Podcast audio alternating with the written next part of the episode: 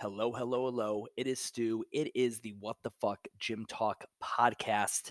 And this is something I have not done in a in a while. I have not open my book of business, meaning the gym owners and business owners I work with on a monthly recurring level in a hot minute because of COVID, because of my license model and urban movement stuff, just really, really busy with that. But I have opened the book back up. For those of you guys who don't know, I only work with 40 micro gym owners and fitness business owners per month. That's it. It's the max that I do. I work with people. I literally month to month level, no contract. You get access to me for either 30 minutes once a month or one hour once a month. You get full access to Micro Gym University. You get a bat phone to me where you can text call, video message, whatever it is, audio message, and we can be in contact in between our calls. And that's how I go ahead and create custom tailored solutions to your business problems. So if you're looking to work with somebody where you're not stuck in some douchey fucking 12 month EFT contract, you have to give your banking information, you got to spend $6,000 up front, you literally want to get on a call, talk with me in real life, just me where I just listen to you, talk to you, we talk about your problems, I come up with a solution, an executable plan, and then we tackle it together. And then in between that, you want Microgym University and be able to access me when you have, you know, a fire go off in your business on a random Tuesday or some shit pops off late at night and you want my opinion on it, then shoot me a DM, let me know because this is the first time I'm opening up to go back to 40 per month and it's going to fill up quick. Guys, we're going to get into the podcast here in a second, but just thank you for listening to the pre roll. And I really do hope, like, my goal is to work with as many of you guys in some capacity. If it's for one month, two months, fucking three years, I don't give a shit. But if you got some problems and you want someone to bounce ideas off of and help you create an executable plan of action, I hope that I'm your fucking guy. All right, on to the podcast. Alrighty, guys, it is Stu, and it is another episode of the What the Fuck Gym Talk podcast. And I have Paul Jarvis on in his last. I, I, you won't. You won't even do a like uh, a reunion tour and do another podcast interview at some point. Are you really um, thinking this is your last one?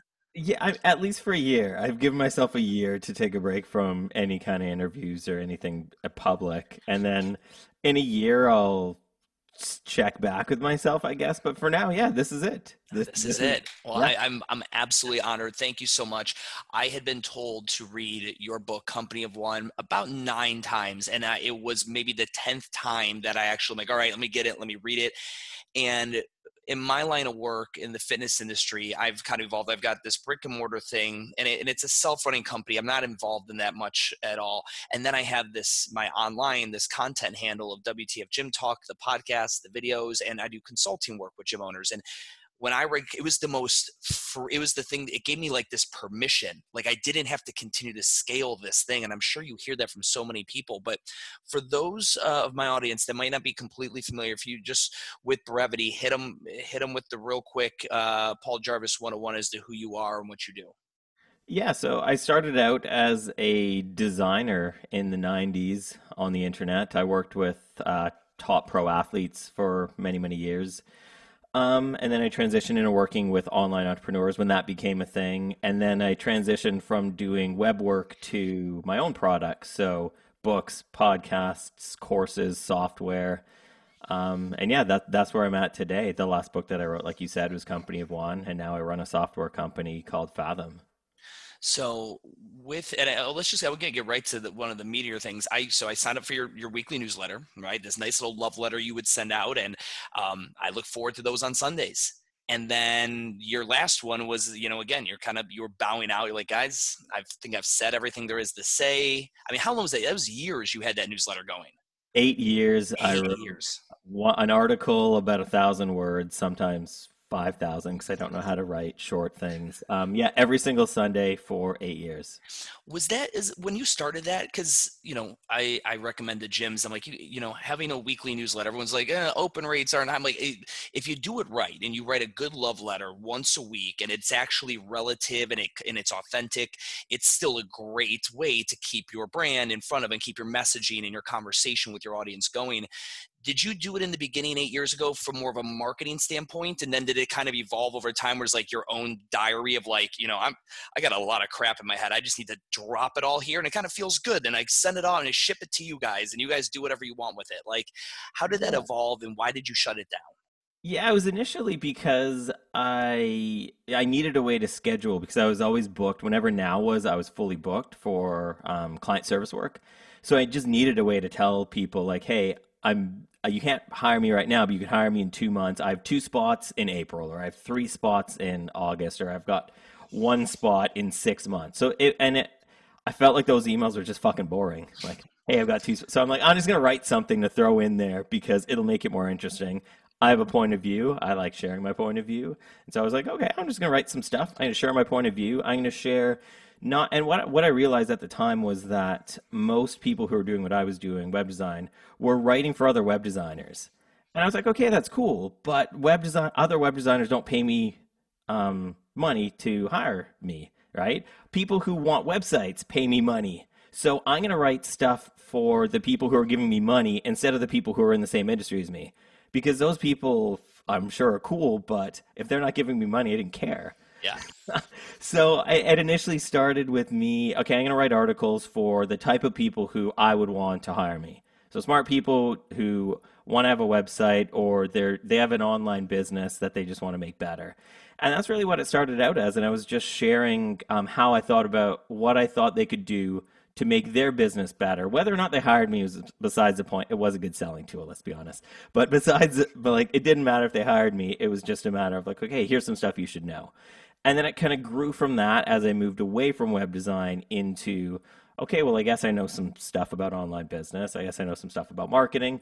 I'm just going to start sharing the stuff that I know. I'm just going to start putting it out there. And that was the the weekly newsletter was the thing that people seemed to resonate the most with for the stuff that I was doing. So I was like, this is where I'm going to share it.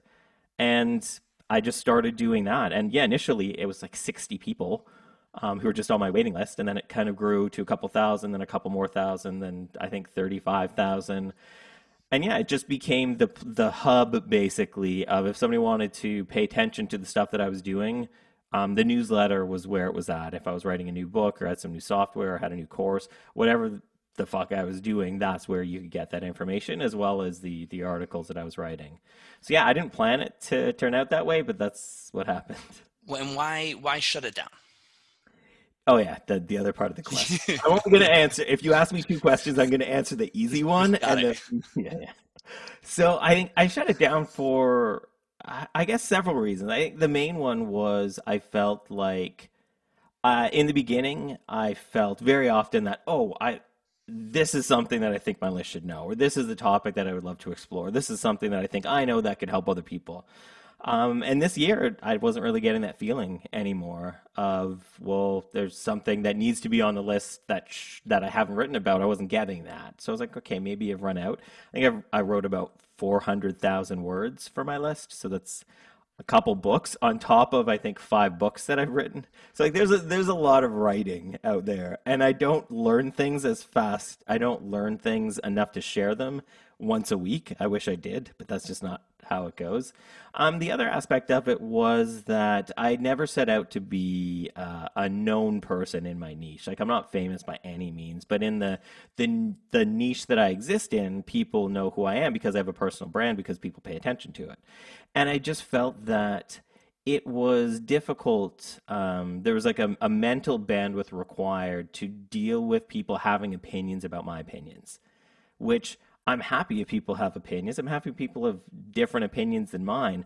But the weight of sending something out and getting two, three, four hundred replies every Sunday was a lot. And a lot of times people just wanted to share what they thought about something, which is fine. Like if it was just me chatting with you or chatting with a friend, we're going to go back and forth on opinions, and that's great. If it's me talking to thousands of people and getting hundreds of people replying, I don't have the bandwidth as a as a human being who also needs to make money and work. It just I did there wasn't a good way to do that, so I felt okay, I, I can just shut it off. And the other thing is my the business that I'm doing right now, Fathom, it exists outside of my personal brand very intentionally and it's going well and it's now requiring a lot of time. So I'm like if the, if this can be my out, if this can be a way for me to to not be um, a, a known person with a brand on the internet anymore, then shit, I'm gonna I'm gonna give it a shot and and see if it works. Is that is that very much a 2020 kind of? I feel that's for a lot of people right now. Everyone's kind of giving some, especially whether it was a previous idea or business that went well or didn't go well. I feel like 20, so many people are having to um, pivot uh, to different areas in different ways that I, am seeing a lot of people try things like I, I, I normally would have kept doing this thing, but I, fuck it, it's 2020. I'm going to give this other thing a try. It's all, you know, there, there's no more template for what I thought my business was going to look like now. Did, did you anticipate Fathom? And for real quick, what, what, and, and what's the, the one Is the what Fathom is? Website analytics, but with privacy. Okay. So did you ever anticipate that getting bigger or was it more like, again, I, I want to talk about this because this thing's outgrowing. How are you growing it with a company of one mindset? Yeah, so we started, um, I guess, in 2018, and it had been growing steadily um, since then. Basically, like it, it's been growing really well. And then March hit, and we were like, "Oh fuck! Like, is this gonna ru- like is this gonna ruin everything?" Because I think everybody's in the same boat. Like, uh, global pandemic, can we still work and make money? Yeah. I was just like, I don't even know what could happen here. And then our growth increased because more and more people figured, well, okay, if I'm going to work, I need to do it online. I need to do it remotely. Um, I need things that run my website. So growth exploded from there, which was unintentional, but we'll take it because you know, it's, revenue. So I mean that's kind of that's kind of what happened with that, and I enjoy running it. And I think the other thing that's important is that it's something like I've started, I guess, about seven software companies at this point. Um, I've sold, I think, four, and the other ones I just shut down because they weren't making any money. This is the only one that I've started that I actually like doing.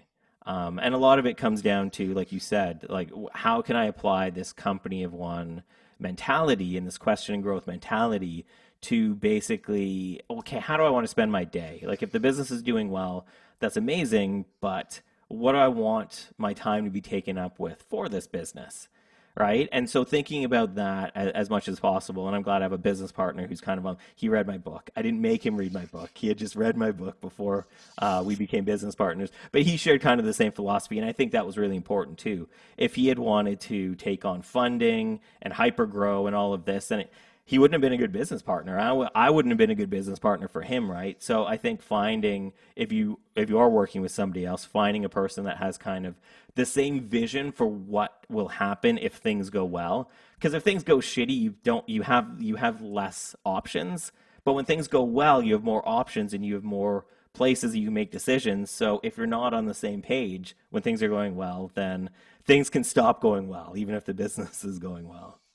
So your company of one mentality, as I was talking about earlier, really changed my lens on the growth of, of my business and how I wanted to think of it. And I started thinking, you know, I've got these two buckets. I've got this this consulting media handle bucket with WTF. I've got this my gym's called Urban Movement. It's a, in Charlotte, North Carolina. And I started thinking, like, what is like, what's the ideal day? What like, what is my what does a work week or work month look like? And and I started constructing it.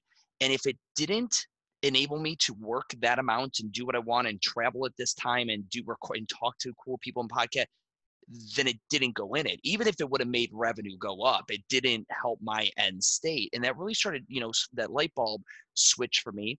Then the pandemic hit, and then I'm start I'm seeing all these brick and mortar gyms just go down. And I think where I'm really interested in getting your opinion on is a lot of my audience listening right now we were all in growth mindsets that we need more clients and the average gym is going to have 200 300 maybe 400 clients if that and but with this crazy overhead that a brick and mortar comes with and now a lot of them are you know out of business because rent the most expensive part was not able to be relieved long enough or, or significantly enough and there's individuals who have online fitness communities that they help that they write workouts for 30,000 deep making significantly more money than this brick and mortar could ever impacting more people that this brick and mortar could ever impact and now i've got people you know jumping that jumping off that ship and going into this online thing and i and i tell them you've got to read this book and you have to go into with this mindset what advice would you have for someone who's sitting there in their brick and mortar and they're like uh, should I just kill this thing? And if I kill it, how can I still like what what's my business plan next as far as that goes? Yeah, I mean, obviously it's tough with the uh, with the asterisk on 2020 because I don't know what's going to happen either. Yeah. like, damn. But I think when you think about it, it's it's it's tough, right? Because in the beginning, growth is definitely good. When you get your first client at your gym, then you have a hundred percent increased your revenue from zero to one, and then from one to a hundred, you've. It's a good thing in the beginning, and and this is where I think people get caught up because in our minds, growth is good when we start, because it's always good because going from nothing to something in terms of revenue in terms of customers in terms of whatever is always a good thing. And then we get caught up in that. Okay well getting one more person in my gym is a good thing and then okay getting one more person in my gym is a good thing but i think what we need to do and it's difficult like it's, it's difficult for me as well i wrote the book but like it's hard because there there comes a point where that more isn't equaling better right? Like you could nobody wants to work out in a, a, ridiculously crowded gym, for example. Like if you have to wait to use um, every piece of equipment, then that's not a good experience, I would assume. Um, so there comes a point where you have to think, okay, well, if growth is no longer making things better, then what can I do to make things better, right? And then maybe it is like you said, maybe it is doing things um, online. Maybe it's finding different ways to diversify income. I know for myself, like I've always had a couple irons in the fire because like I don't know what's going to work and what's not going to work till I do the things. And then I see, okay, if this thing's working and this thing's not, I know what to cut. It's the same with investing. Like I don't know how to invest in individual stocks. I don't want to learn either. But if I put money in index funds, that's investing in all the stocks. So it's diversified. So it's like, okay, I'm going to get um, less of a return on investment overall. Like I'm not going to get 200 or 300 percent returns in any year because it's it's it's a index, but I am going to get five or six percent um, all the time, even in even in crap years. It pretty much is always five or six percent, sometimes seven. So I think thinking about okay, if I only have one revenue, if I only have one revenue stream, what can I do to increase it to two or three, even if those things aren't um, something that you spend 24 7 on but maybe there's ways that you can kind of start like adding in just a little bit more adding in just a little bit more. Maybe it is like you said where you can do some things online. And and what you're saying there as well is a good thing to think about where it's like okay if are, are there any avenues where you can grow without growing right? So are there any avenues where you can and the newsletter is a good example. I could write an email to you that's an article and send it to you, and that's me doing something just for you. Right? It takes me the exact same amount of time to write an article and send it to 35,000 people. So that's like a one to many relationship, just like selling um, access to online training or something. It doesn't matter if one person signs up or 100 people sign up, you've already shot the videos and done the lessons and all of that. So that's a place where you can affect growth without having to grow. Like, you know, if if I sell like a digital course and I sell 100 instead of 20 a week, I don't have to hire somebody. I don't have to grow in any way whatsoever. It's just, okay, my income grew, right? So thinking about ways that you can work on one to many relationships and you can work on one to many revenue streams, I think is really important, especially when shit hits the fan like this year. What do you see are some of the better tactics for small business owners that are looking to to scale? Like again, you know, there's two ways to make more money guys in the in the, the gym scene right you have more clients or you have the same amount of clients that pay more money so you know i'll get hired to do um, consulting work on a price raise, how to execute a price raise, what price, how to break the news so people don't cancel, all that. But that's generally the two areas we go. We need to have more people, or we need to have more money per person, or you need to lower overhead the thing that sucks the money out of the business. When you think of it from that perspective, what, what are some of the better strategies? Obviously, you know, we touched about diversifying, having some couple different multiple stream, revenue streams for the individual. But for as a small business owner, what are some of the tactics that you've you've maybe seen deployed that you really like, or that you would generally recommend to somebody when they're kind of looking at that that trifecta of opportunities here: lower lower overhead, more customers, or more money per and keep the current customers. Yeah, I mean, from every study, and it probably holds true in in in in the gym arena, is that it costs five times more to get a new person than to just make money off of an existing person, right? So I think figuring out ways to the people who are already paying you trust you enough to open up their wallets and give you money. So what else can you offer those people that will either keep them there longer, give you more money, offer more services, um, and that kind of thing? Because then you've saved 5% of your time to go out and try to find new people. On the other side of that, and, the, and one of the three points that you touched on as well was the overhead thing. I think it's important, especially when starting out, is to think about minimum viable pr- profit. So, what's the smallest amount you can spend to be profitable? Like, if your rent is, and I'll just use random numbers here that are simple because fuck math. If your rent is $2,000 um, and you charge $100 a person, then you need 20 people to break even. So, the first 20 people, you're just covering your rent you're not making you're not making any money but then after 20 you're starting to make money but if you had a place that was um, $200 right I, and obviously you can't just find a place that's cheaper, but there are you can go a bit further out of town or whatever.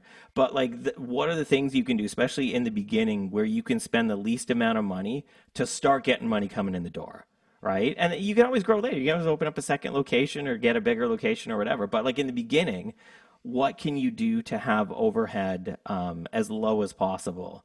right? And maybe it's like less fancy things, or you focus on like one aspect of working out, so you need one type of equipment. And I mean, just in, in thinking about that, it, it also kind of comes and challenges the growth mindset where it's like you don't need to start out with the biggest thing with all of the the newest stuff. You don't need all of the things, especially right in the beginning, because it's going to take so much money to catch up to your spending, right? Whereas if you start small and grow as you need to, then you're letting your profit, you're letting your margins kind of stay where they are. So as you grow, you're spending a bit more. As you grow, you're spending a bit more. Whereas in the beginning, if it's like I'm just going to spend a fuck ton and then hope that it catches up, you're you're not in the black for a while, and that's that's risky. Like that's scary and that's risky to do. Yeah, it's I see, I always thought of it as like you've got this rag, and I, I see a lot of owners, they wring the rag out to what they think is there, and they're like, oh, well, what, came out is what came out. And there's so much more to actually wring it out. And, it, and it's, again, it comes to one of those three that we just discussed. And I'm seeing it now so quickly. You know, a, a gym owner's gym, he he he loses it in COVID he still has 20 he maybe had 100 clients. He still has 20 that are like the diehards. They were like the top 20% of his customers. He could tell them to run into a brick wall and they'd say how fast? Right? They just do it. So now he turns and says well i'm closing the gym but I'll, I'll still write you workouts and i'll make videos or i'll get you know i'll program your exercises for you. It, it's going to cost this. And i've got guys that are taking 20 people and instead of paying you know the $150 a month at their gym they're paying 300 or 350 a month for this really individualized kind of training and it takes them a fraction of the time to deliver that service with none of the overhead. He's like holy shit i've got this with 20 people. If I get another 20 people. I mean, like I'm back up to the, I'm making more money now than I was with my big gym.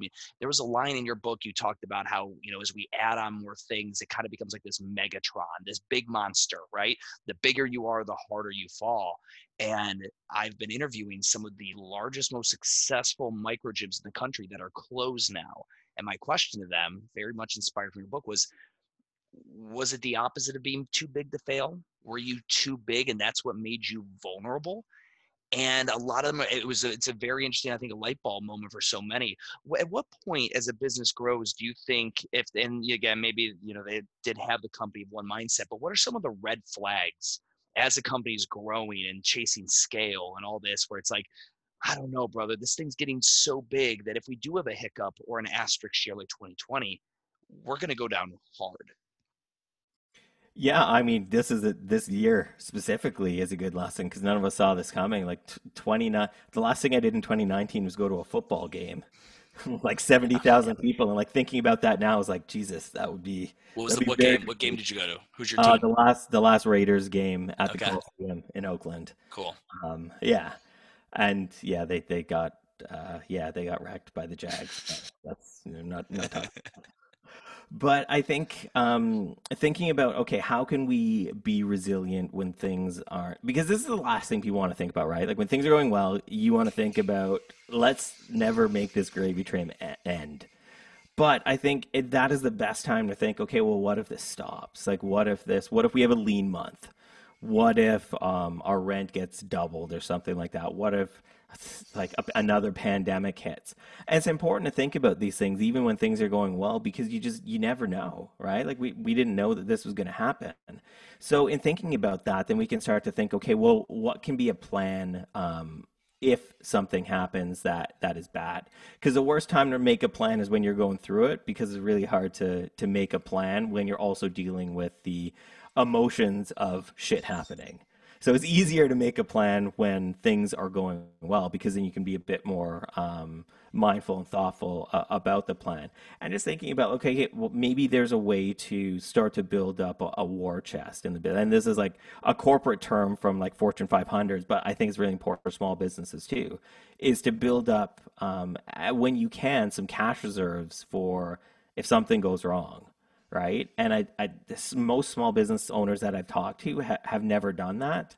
And I think that this year especially has shown us that like we need to be able to be a bit more resilient. So if there is a month or two lean or or right now, however many months this has been going on, like there's ways to deal with it and and there's ways to have a buffer to make a better plan, right? Like you don't want to be making the plan right in the, the second that you have to make it. But if you have like a two month runway, then if, if shit hits the fan, then you have two months to make a plan. You have two months to maybe film videos and put all your shit online. Yeah. Right? So giving yourself that space to be able to make the plans, I think is so important. It's you want to come up with those oh shit scenarios, like you said. I also interviewed Mike Michalowicz. He wrote a bunch of books. One of them is called Profit First, and he has a yeah. bunch of cash management. And um, Mike had always said, you know, when shit's going bad, you're you're not thinking rationally. You're thinking very emotionally. You want to you want to come up with that fire escape plan when you're completely level-headed and like you would make the soundest best decisions. Not when the tornado is actually about to hit the building, because then you're just going to run wherever the nearest exit is, and it's you know um, take you right into the eye of the storm.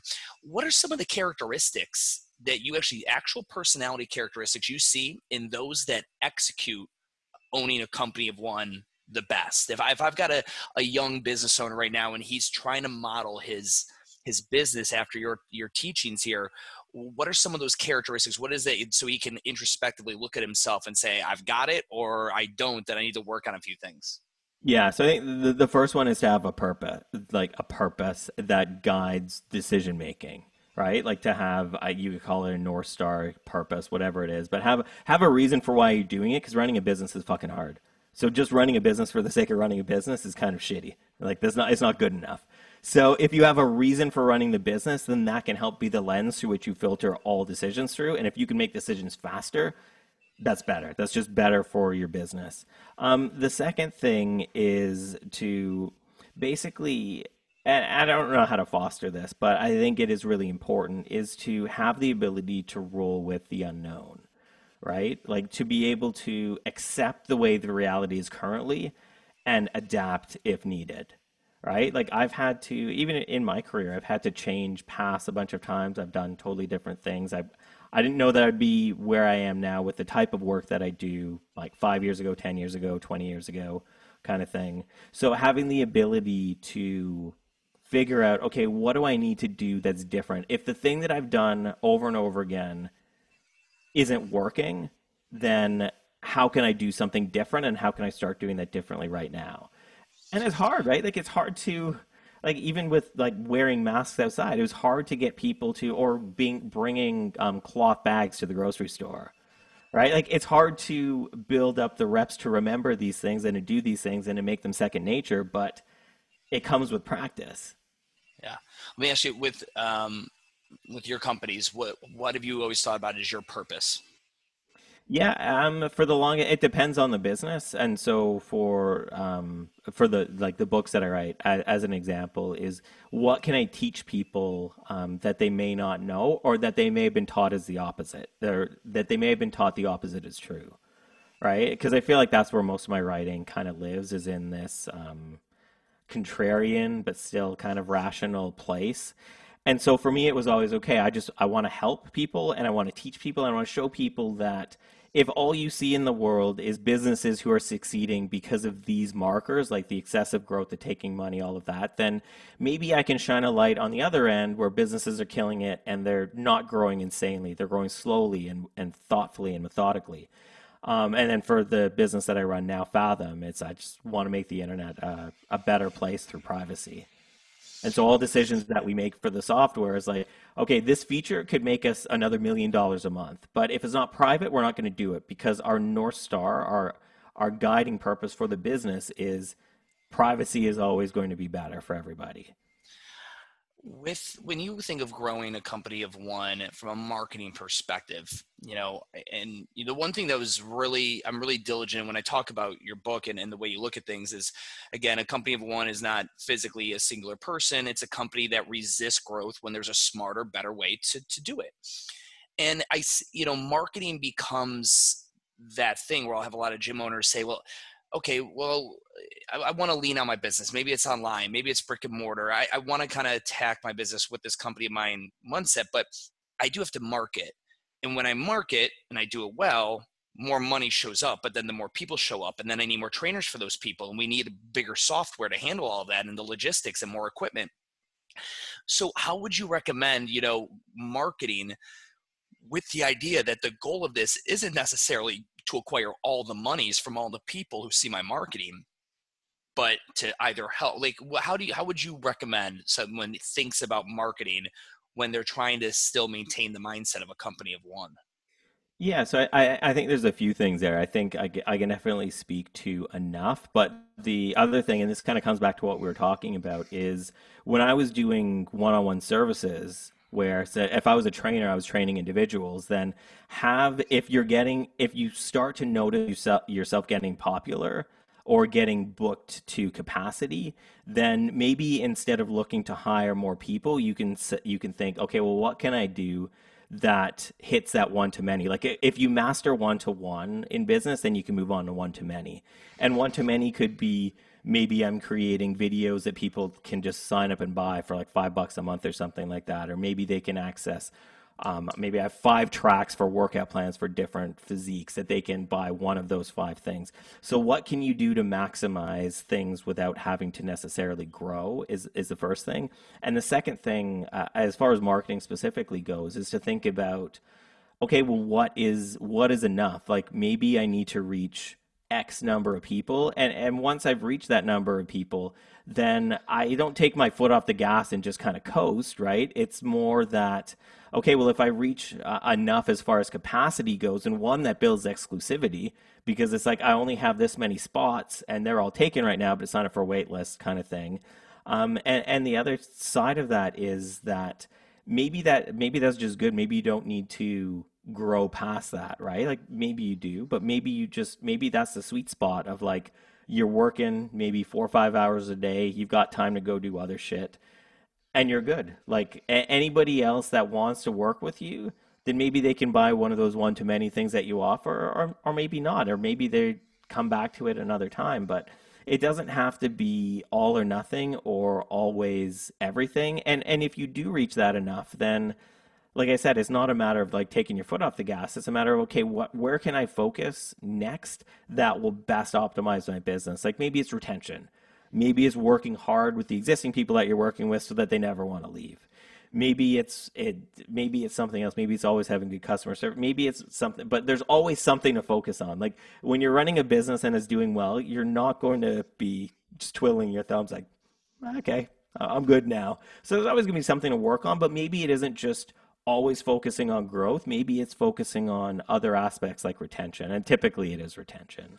It's it's interesting. I think about it like especially in my line of work and what I do. You know, um, we do 12 podcasts a month. We're doing the vlogs. We're doing all this stuff, and it's like. Eh, how do I re how can I take that marketing, all this free stuff that I put out into the ether to, you know, increase someone's potential awareness of me and then repackage it into something that uh, my current clients can also benefit from can i get two in one right? It, in the fitness industry I, I, typically see it a lot of times with um, it's as simple as raising your prices. You get you know you start marketing if you are getting popular which is what marketing is supposed to do for your business is make you popular. There's a certain point where you need to become just maybe slightly more expensive and increase those rates. You know uh, can you make just as much if not more money by working with less people and, and, then you know your free content that you put out there like you know your newsletter that was going out every week that is a form of marketing. Even though it might not have had it there's no direct call to action tied to it you could take all you know however many hundreds of thousands of those words and have that repurposed into an ebook or another you know you you know and that's marketing twice over now. You got to use it once and everyone consumed it drip by drip by drip by drip. And then you could repurpose that damn thing and have it as a big fat ebook that no one even really remembers because they don't remember the email from year seven or year two. And it's all just repurposed. Yeah, one of my books was that. One of my books was, I think, 60% content from my newsletter. And when I just before I started selling it, I was like, oh shit, nobody's going to buy this. Or people are going to buy it and be pissed off that it's repurposed content. Zero people care. Like, zero people emailed me and said I want a refund because you wrote this like four years ago in an email that I forgot about. Yeah. So you're right. Like it, it, it, takes time to make content. So if you can use that content more than once, like even the podcast that I have for my business, I turn every podcast episode into an article. I turn it, my business partner turns it into a tweet thread. Like if you already have the content made, then what can you do to use it again? Like we could post it on YouTube if we wanted to, kind of thing. So yeah, the the more that you can reuse content and even re- come back to it, like people's oh, memories, people's memories and attention spans are so short. It's probably even if it's the best thing you wrote, it, you remember it, but they like in three months, nobody's gonna remember that. Hundred percent. My guy who does our social media, we for WTF organically, we'll post six to nine times a day. And we rerun videos all the time because there's, I mean, there's people that are listening to us now that still just have episodes of The Office that play from Netflix just in their house randomly and they'll watch the same episode over and over again. You know, or if we all said, you know, 15 minutes could save you 15% or more on car, we all know that because you repetitively heard it. Like I believe in marketing, repetition is one of the key elements. You don't have to create a brand new baby piece of content every single single day. Um, what are some businesses that you're looking at now that you really draw inspiration from for your own business with Fathom and whatnot that that are really great examples of of a company one. Obviously, you listed several of them in the book, but have there been any new ones that have come across your radar? Like, man, I like the way they've made that they they've decided to grow. They've grown very lean and smart. Is there anyone that you've been looking at recently? Um, I haven't been looking at anybody recently. What's some of your best examples? If someone's like, "Hey, who I, I want to start looking at some other businesses that are doing a, a, pretty good job of this. Who should I be looking at?" Yeah, I mean, Basecamp is probably the best example from my world, the software world. Um, Peel, they make iPhone cases. Uh, a good example in the physical product world where they the founder Marshall, uh, buddy of mine, he figured that in order to get to 10 million a year, he would have to have a lot of employees. And as he grew, he just started finding ways to partner with other companies to get manufacturing locked in to a point where he doesn't have to look at it, um, to get customer service locked in to the point where he doesn't have to look at it. Where I think they have like eight people maybe, and they're making multi million dollars a year because they've been very intentional. Even their, um, and this is a story from the book, I think, even their CFO was just their accountant. And until he started to cost them more on contract than he would on salary, they just kept him uh, on contract because if they didn't need him one month, then there, that wouldn't be an expense. So I think, yeah, the companies like that, I think, have been um, have been really, really good uh, uh, to see that there's other people. I didn't, I didn't invent this whole philosophy. I'm just the guy who kind of wrote about it. So I'm just the guy who paid attention to a bunch of people doing this the same who uh yeah, who were doing the same thing in different industries and just kind of started to write about it. One of the biggest things with being a company of one is you have to find your niche right? If you're trying to be something to everybody, this is you will not be able to. It's the scaling of that is going to be too big, too expensive, and you and you're probably going to miss the mark. Um, how how do you know? How would I word this? Um, what are some of the early identifiers that you would might someone someone might see when they're successfully finding that niche when they're landing on the right product to market fit what are some things maybe you would write you would that you've seen or that when you were writing the book you thought about like okay i think i found the right niche because we you know the chick who sells how to courses on selling blue beanie babies on eBay. Like that's a niche of a niche of a niche. And that chick probably, she's one of the only people doing it. She's making a lot of money. But how do you know when you've maybe niched wrong? Or does it always just have to be purpose, like what you're interested in and only what you're interested in? Um, no, it, there needs to be there's there's two circles in the Venn diagram, and the the part that oh, where the overlap is is the um the place where you make money. So the interest, the interest circle, obviously important, and the expertise kind of fits in there too, right? You need to know what you're doing in order to sell it. But um, the as far as the, the product market fit, the easiest thing, the the the quick like two second, does this niche have a conference? Doesn't matter if it's one, doesn't matter if it's 50, doesn't matter where in the world it is. If there's a conference on this, and I guarantee you, I don't know this as a fact, but I guarantee you there's a Beanie Baby conference. That obviously not this year, but in sure, yeah, yeah. There's a fucking Beanie Baby co- yep. conference somewhere, and it's huge. It's probably in the big San Diego one um, conference center. So that's a, that's the easiest thing to look at. Is like, okay, does does this market have um, have a have big a, enough audience that's interested in this, and if if it is, then that niche is uh, worth exploring. And conferences also help identify: is this a niche that has money?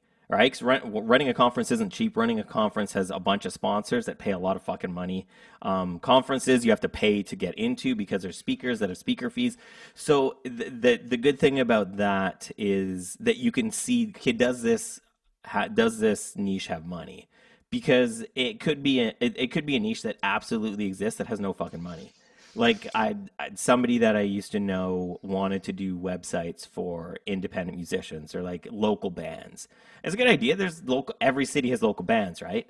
Local bands don't have money. Local bands have money for beer and they have money for gear and that's the only I know this because I was in a band for a very long time.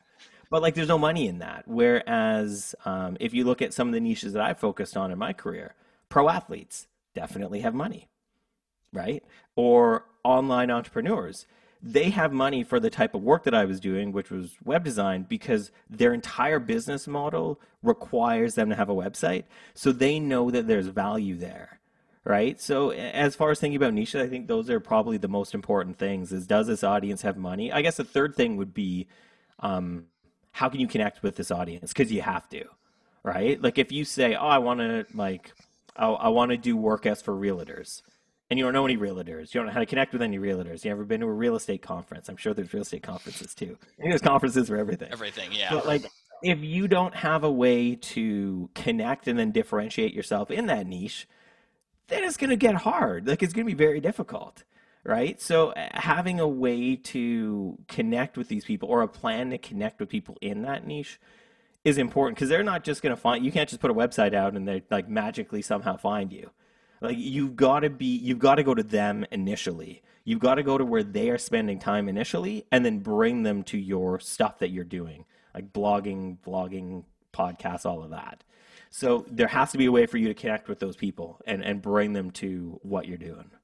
Have you ever explored uh, creating like a financial model or a matrix for what a company of one would look like. So uh, I'll go back to, to Mike Michalowicz on there. You know, his recommendation was if you're a brick and mortar store, you should only be spending about 25% of your earned revenue on your rent. No more than 25%. More than 25%, brother, it's going to eat you alive. I don't care how nice the building is or where it's located. Don't be spending more than 25. You know, have you ever messed around with that? Like, guys, if you want to stay lean as a company one, these are the recommended financial numbers. No, because it's a, yeah, when you're talking about virtual, it's hard. But I, I will say that in terms of margin, it's good where you can like when you remove yourself from brick and mortar, it's hard to have high margins in that. I think in software and online, it, you need to focus on having as high margin as possible because it costs money. Like if I look at the software that I sell starts at 14 bucks a month. And people are like, well, $14 a month is expensive. We compete, our biggest competitors Google Analytics, and they're free right? So like right out of the gate, we cost fourteen dollars more than the biggest competitor that has like ninety nine percent of the market share. And if we look at, okay, well, it costs us this amount of money to build our software, or it costs us for hosting fees, it costs us this much money, then it would be like, holy shit. If we just looked at hosting costs, it'd be like, holy shit, we have a gold mine of because our margins would be ridiculous. But when you also factor in things like we just got um, DDoS attacked, so some lonely nerd in a basement decided that they wanted to try to take down our business. That ended up costing us uh, probably about fifty grand. Oh, wow. And wow. so if we didn't have margins, we'd be fucked. Or we spend money on support. We spend money on sending um, our customers things for retention. We spend money on our podcast. Like we spend money on the lawyers that we had to hire in Europe because we deal with European copyright law. And I don't suggest anybody deal with European copyright law. It's not very fun.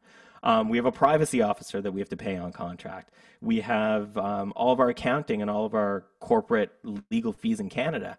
So when you look at it as far as just like, okay, this is how much it costs to run this one aspect of the business versus this is how much we make, it's like, fuck, those margins are crazy. But when you factor in all of the other things that you actually require to run a business, it's like, okay, we make enough to pay myself and uh, the co founder a decent salary and we have a bit of money to put in the war chest um, in case things go bad. But like, it's it still has margins, but you need to fact. I think that's the important thing. I, there's no way that I could come up with an equation, but you need to be real about all of the things that is going to cost money in your business and all of the things that could cost you money because you need to plan for them as much as you can. I mean, we didn't realize that somebody was going to try to attack our business and take our take all of our customers' websites down, but it happened and we had to yeah we had to to deal with that. It's that's uh that's crazy. Did you guys i mean how what ha- i'm just now just curious on that. So someone tries to hack you guys and take down what is it what is like you don't call the cops so what what happens? Like what's that even process? Yeah so they can't hack us because we have good security and this is kind of what happens now. Is it's really hard unless you're uh, unless you're a big company and somebody saves everybody's password as like a plain text file on the internet it's really hard to hack a tech company because like we know tech. But what you can do is just throw an fuck ton of traffic at them, right? So like we handle stats for a lot of companies and we process millions of page views a day for people who have our software on their server. So this person decided, well, okay, what happens if we send um, a couple hundred thousand page views in a second? at their servers? What happens if we send double that? What happens if we send that over? The servers crash and it just mayhem. Well, no, because we have we pay for something called serverless, so our servers grow and shrink as they're needed, like on demand availability. The problem with that is as the server grows, our the amount of money we have to pay to Amazon also grows. So it's like, okay, this was like a couple grand last month, and it is a lot more grand this month. But I mean, it ended up making us a bet. It ended up making our what we offer people better because now we're better insulated for that. We got we didn't think we thought we were running pretty efficient before, and now we're like, fuck that. We could be way more efficient in terms of our spending um, with software and cap it so that if it does, if there is a big spike like that, it doesn't end up costing us. It was a very expensive mistake. Very expensive. Do you when um, when you think of your current business with Fathom and growing it, is a business like that? Is that a I want to grow it and sell it. I want to exit and then you know sail you know set off into the sunset kind of scenario, or do you do you do you still fight the the con as the you know as a founder in here uh, you know growing this thing to to this to this high level or is I, I gotta imagine those thoughts still run through your head at some point just as a as a creator as someone who who built a baby and wants to see it do really well um, yeah. yeah but for this business specifically what do you what do you want to do with it um, well, I kind of like running it. I, I like the dude that I'm partnered with. We have we have a good time. Like it's just it's just fun um, to work with somebody who who's also um, has a has a, a dark sense of humor. um, but for all my other all the other companies I've started um, that are in that realm, I've ended up selling because I am better at starting things and running things. Um, so I totally see that. Um, I don't really have any plans to do that with Fathom, but I mean, I say that, but I would be okay. Like, if we got to a point where we could sell for an amount that would mean I don't have to think about money again, then that's appeal. Like honestly, that's appealing. Um, but if it doesn't get to that point and it's still just doing well like it is now, then I'm like, this is a cool job. Like I don't dislike the job that I have. So if it would just mean that I could spend, if I could sell and I could just spend all day on a bike, like that's that sounds that sounds pretty good to me. But yeah, that's not the plan, and we plan on running things for a long time. Like I've I've been in business for myself for 20 years. Like I kind of have a, a long term view, and I want to um, have an exist plan over an exit plan kind of thing. But obviously, if somebody came in and made a stupid Sure. um, propo- like made a financially irresponsible on their part um, offer, then it's entertaining. One last thing before I let you go. I want I would love for you any of my the gym owner community that is listening to this and they're on the they're on the fence with it. And I I'm of the belief that we don't need to get bigger facilities. We don't need to ha- have 400 more clients and then hire 10 trainers and but that is again the traditional mindset of of growth you know we love seeing the basket go in the hoop and then walk a little bit further away from the basket and get that next shot kind of thing but you could still win a game and by just hitting layups just layups and you could still win a basketball game. What advice or what kind of uh, would you say to them to maybe get them to reconsider the current growth mindset? Because i I have guys that are like no i'm still i want to open three more locations i'm like brother, short of the commercial real estate industry having a complete flip, which it's not, it, commercial real estate is still just as expensive. It's not like 2008 again. What in the world do you think you wanted to open up more brick and mortar locations, looking how something like this literally just suffocated a 30% of the industry? What, what, what would you say to these guys? Yeah, I mean, I, I would ask yourself three things. Um, how much is enough for you? Because it's different for everybody. So, how much is enough? Um, how will you know when you get there, and what will change um, if you do, right? And if there isn't, a, if the third one, if the answer is just, oh, I'll go for more, I'll go for more, that's not really an answer, right? Like, it's like, are you going to be happier? Is your life going to be markedly better with more? And certainly, like we talked about in the beginning, fuck yeah, it's going to be better if you go from zero to something. You're profitable. That's amazing, right? Um, but there comes a point where it's like, okay, well, maybe that's maybe that means like I spend an hour less with my kids, and that doesn't sound better. Or maybe it's like I have ten percent more stress in my life if I have to deal with twenty locations versus one. That doesn't sound better to me. Like you have to think about it uh, from a whole like kind of picture. Like how do you want to spend your day? How do you want to spend your life? How like what makes you happy? And are you going to get more of it or less of it if you're just focused on hyper growth in, in the work? Awesome. Paul, listen, I cannot tell you how uh, how grateful I am that you took the time to do the interview. And um, yeah, I hate you know I hate the idea of you not publishing any more books and not doing anything. But uh, you know, I wish you nothing but the best with Fathom and everything that's going on in your world. And, and thank you so much, man. Your book, eh, I, I've um, I've got three books now that I claim in my business uh, career that have been absolutely life changing, and yours is uh, is the most recent one. And I, I thank you so much for that. Yeah, no worries. Thanks, man. Awesome. Thank you.